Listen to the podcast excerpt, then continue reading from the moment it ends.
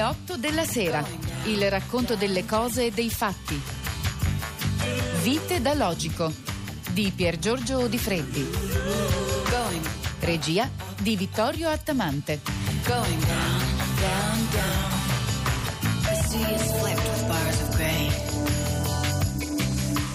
Nel V secolo a.C. un pugile chiamato Scopa celebrò una sua vittoria e ingaggiò un poeta, si chiamava Simonide Liceo, per scrivere un poema, un inno che celebrasse questa sua vittoria.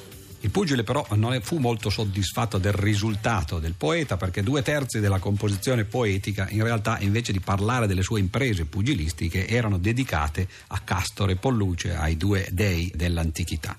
E allora il pugile decise di pagare soltanto un terzo del eh, pattuito al poeta e gli disse: eh, insomma, per gli altri due terzi vai dagli dei che ti pagheranno loro, hanno visto che hai parlato di loro.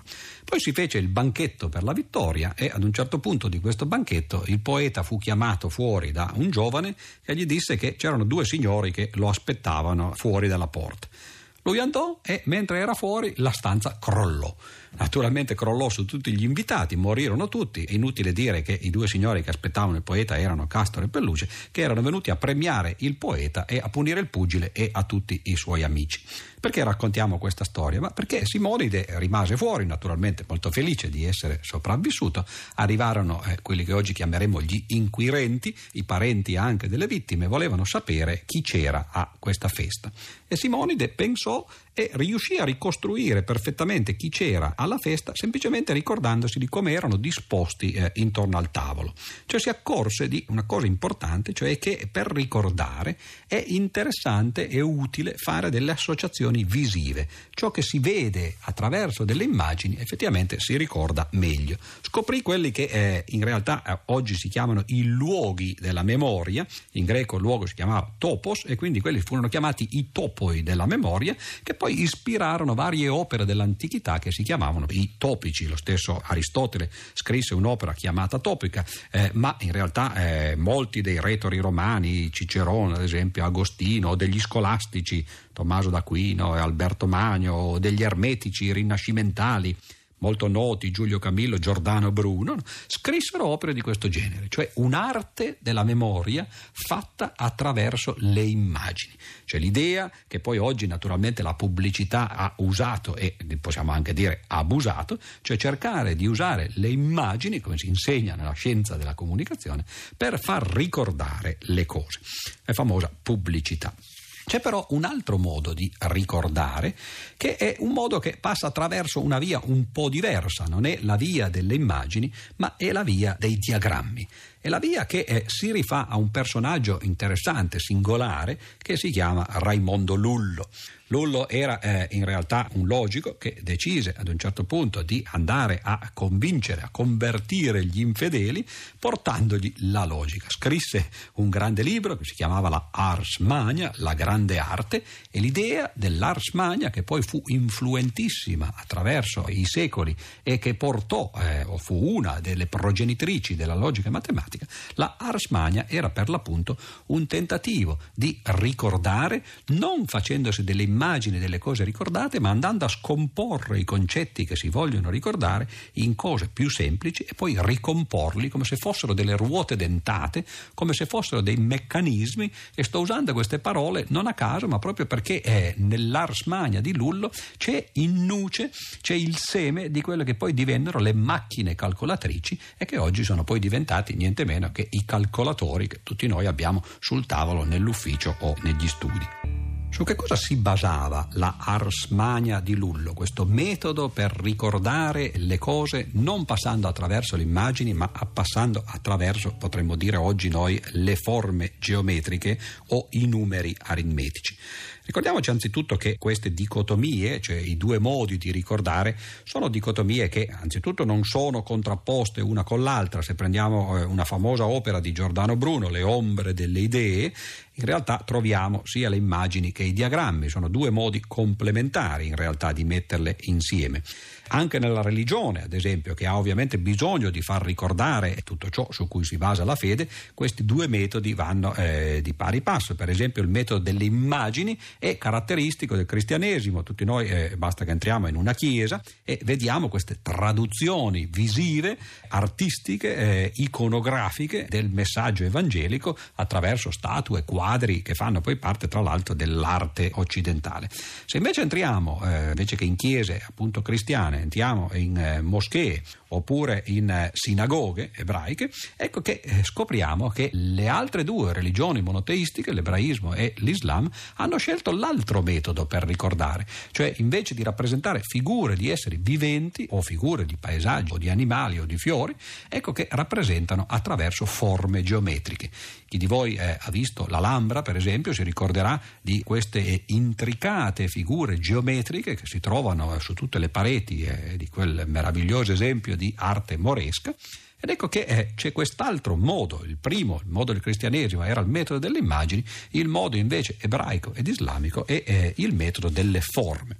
Anche nel buddismo tibetano, per esempio, eh, c'è la stessa eh, dicotomia i mandala, ad esempio, sono dei percorsi raffigurati in maniera geometrica che permettono di eh, ricostruire una mappa che eh, dovrebbe guidare l'iniziato verso eh, la via della meditazione per arrivare poi allo scopo finale che è quello dell'illuminazione. Dall'altra però invece ci sono questi yantra ed ecco che i mandala che sono visivi e gli yantra che sono invece geometrici rappresentano un po' le due vie dell'arte della memoria. Stiamo soffermandoci su eh, quest'arte della memoria perché in realtà qui si trovano i semi, come dicevo prima, della moderna logica. In che modo? Beh, eh, bisogna fare un passo indietro per capire come la matematica e la logica possano eh, influire in quest'arte della memoria e ricordare per esempio che i greci, come d'altra parte anche eh, gli ebrei, non avevano dei segni particolari per scrivere i numeri. I greci avevano un alfabeto, ovviamente, un alfabeto fatto di 24 lettere, gli ebrei ne avevano uno loro, fatto di 22 lettere, e entrambi questi alfabeti furono eh, ampliati fino a un sistema di 27 segni. Il motivo per cui si usavano 27 segni era che le prime 9 lettere dell'alfabeto venivano usate anche per indicare i numeri dall'1 al 9, le seconde 9 lettere dell'alfabeto venivano usate per indicare le decine da 10 a 90 e le terze 9 lettere eh, dell'alfabeto, appunto ampliato fino a 27, servivano invece per le centinaia da 100 a 900. E allora ecco che ci fu questa possibilità di scrivere i numeri attraverso delle lettere. Cioè, in altre parole, quello che era la rappresentazione eh, di un numero in Grecia o in Israele era semplicemente una parola. Allora le parole si potevano leggere in due modi, potevano essere parole oppure numeri ed ecco che c'era questo doppio senso, questo doppio livello, si potevano interpretare gli stessi simboli da una parte come simboli linguistici e dall'altra parte invece come simboli numerici. E fu di qui che partì quella che fu la grande arte di Lullo, come vedremo tra un momento. Stavamo dicendo che per i greci e per gli ebrei dell'antichità non c'era un modo per rappresentare direttamente i numeri, ma lo si faceva attraverso le lettere di un alfabeto ampliato e qualunque numero era dunque una parola. E viceversa, naturalmente, qualunque parola poteva anche essere interpretata come numero ed ecco che di qui partì un'arte che poi venne chiamata gematria e anche a volte Kabbalah, no? era un tentativo di identificare le parole e i numeri, passare dai numeri alle parole, dalle parole ai numeri in un andirivieni di interpretazioni multiple. Prendete per esempio la prima frase della Bibbia, in principio Dio creò il cielo e la terra, si può scriverla per esempio in ebraico, però in ebraico si può leggere questa frase come se fossero dei numeri, su questi numeri si possono fare delle operazioni, si ottengono altri numeri, si ritorna a delle parole ed ecco che incomincia, si dà origine a un andirivieni di interpretazioni e di ermeneutiche che permettono eh, di ovviamente andare lontano. Lullo, nella sua Ars Magna, che pubblicò nel 1274, usò per l'appunto un metodo analogo. L'idea fu quella di sviluppare, scomporre le nozioni linguistiche arrivando alle componenti semplici, assegnare dei numeri a queste componenti e poi ricomporre questi numeri in maniera tale da arrivare di nuovo a numeri complessi che corrispondevano alle nozioni complesse. Quindi un doppio processo di andirivieni, prendere nozioni complesse, scomporle in quelle semplici, assegnare dei numeri alle nozioni semplici e poi ricostruire dei numeri complessi per le nozioni complesse, che è quello che oggi fanno esattamente i computer. Tutto ciò che noi scriviamo eh, sul computer, sulla tastiera, viene tradotto in numero, sui numeri si fanno delle operazioni e poi queste operazioni riproducono dei numeri che vengono ritradotti di nuovo in concetti. Quest'idea di Lullo fu eh, naturalmente un'idea molto proficua e soprattutto acquisì la sua vera valenza, la sua vera importanza quando finì nelle mani di un personaggio singolare e straordinario, dopo qualche secolo naturalmente, personaggio che si chiamava Leibniz.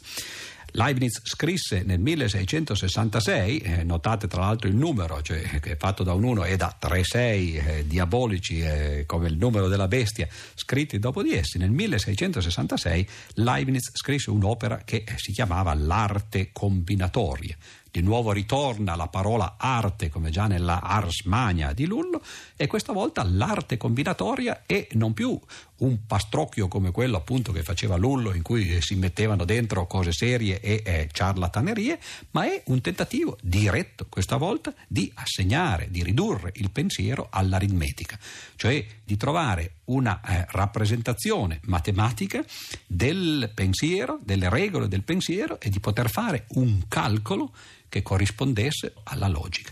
Cioè l'idea di Lullo, ancora molto confusa, diventa invece chiarissima nell'opera di Leibniz. Il tentativo è traduciamo i ragionamenti, traduciamo le proposizioni in calcolo. E allora il motivo di tutto questo è perché, come diceva Leibniz, quando sorgeranno delle controversie non ci sarà maggior bisogno di discussione tra due filosofi di quanto non ce ne sia fra due calcolatori. Sarà sufficiente infatti che essi, filosofi, prendano la penna in mano, si siedano a tavolino e si dicano reciprocamente, chiamando se vogliono a testimone un amico, calcolemus, calcoliamo. Cioè l'idea di Leibniz era di ridurre il pensiero a un calcolo e fu quest'idea grandiosa partita su basi un po' traballanti per l'appunto dall'arte della memoria che poi si incarnò in quella che oggi è diventata niente meno che l'informatica moderna. Il sogno di Leibniz, al quale abbiamo accennato pochi minuti fa, era quello di riuscire a fare una teoria matematica del ragionamento logico, cioè ridurre a un calcolo, addirittura un calcolo algebrico su numeri, ciò che sono i ragionamenti invece fatti su proposizioni. L'idea era quella alla quale abbiamo accennato, che derivava naturalmente da eh, origini molto lontane, dalla gematria, dalla cabala, dal fatto addirittura che i greci e gli ebrei rappresentassero i numeri attraverso lettere e quindi che le lettere si potessero leggere come numeri, e però Leibniz non fu soltanto un sognatore, non soltanto propose di realizzare questo grande sogno di tradurre in matematica il ragionamento, cioè di tradurre in matematica la logica, ma fece anche i primi passi. Abbiamo detto che eh, uno dei grandi risultati di Aristotele nell'organo era stato lo sviluppo di una teoria del sillogismo ed ecco che Leibniz verso la fine del 600, verso il 1686, riuscì a trovare un vero e proprio algoritmo, un calcolo per verificare la validità dei sillogismi. Era un calcolo molto semplice, tra l'altro, una specie di uovo di Colombo, poiché nei sillogismi c'è una premessa, anzi ce ne sono due di premesse e c'è una conclusione. Leibniz rappresentò le due premesse e la conclusione come se fossero dei cerchi e attraverso il fatto che tre cerchi si possono mettere insieme come si fa ad esempio in quello che viene chiamato il nodo Borromeo, che simboleggiava nei tempi antichi l'amicizia delle famiglie Borromeo, Visconti e Sforza, si mettono questi tre cerchi sovrapposti uno sull'altro, si creano in questo modo sette zone possibili di intersezione e a seconda di come si colorano queste zone e in base a come sono fatte le premesse si vede eh, come sono colorate le zone che corrispondono alla conclusione. Detta così naturalmente senza supporto visivo la cosa non è, è facile da capire capire, ma è molto semplice e fu veramente, come dicevo, un uovo di Colombo. Cioè Leibniz riuscì a ridurre l'intera logica aristotelica a un vero e proprio calcolo. Cioè tutta la complessità complessità di quelli che erano stati eh, gli analitici primi, la grande opera di Aristotele, che studiata eh, nel modo in cui l'aveva rappresentata Aristotele era eh, un grande risultato di ragionamento, però molto complicato, ecco che nelle mani di Leibniz diventa veramente un giochetto per ragazzi. Si vuole vedere se uno dei 256 possibili sillogismi è valido oppure no, si fanno tre cerchietti, li si colorano, si guarda e si dice sì o no. Cioè veramente un procedimento meccanico che sarà l'antesignano di quello che, eh, come abbiamo accennato poco fa, eh, diventerà poi l'informatica moderna. Ma naturalmente Leibniz ebbe anche tanti altri sogni, questi sogni eh, sono associati a delle espressioni come la caratteristica universale oppure il calcolo raziocinante. L'idea di Leibniz fu non soltanto di descrivere la teoria del sillogismo aristotelico e di meccanizzarla eh, attraverso i cerchi borromei, come abbiamo detto, ma addirittura di scrivere, di trovare una lingua universale nella quale tutti i concetti scientifici di ogni scienza possibile, tra cui di quelle già sviluppate all'epoca, ma anche di quelle future, fosse esprimibile.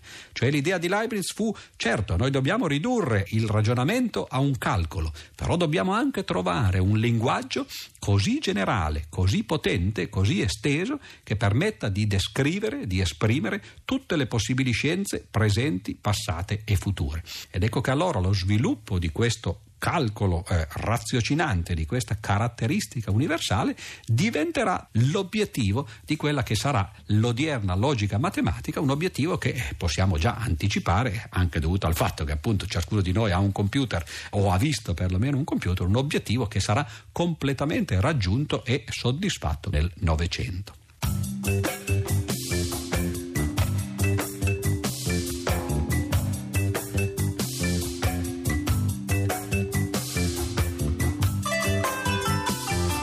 Abbiamo trasmesso alle 8 della sera.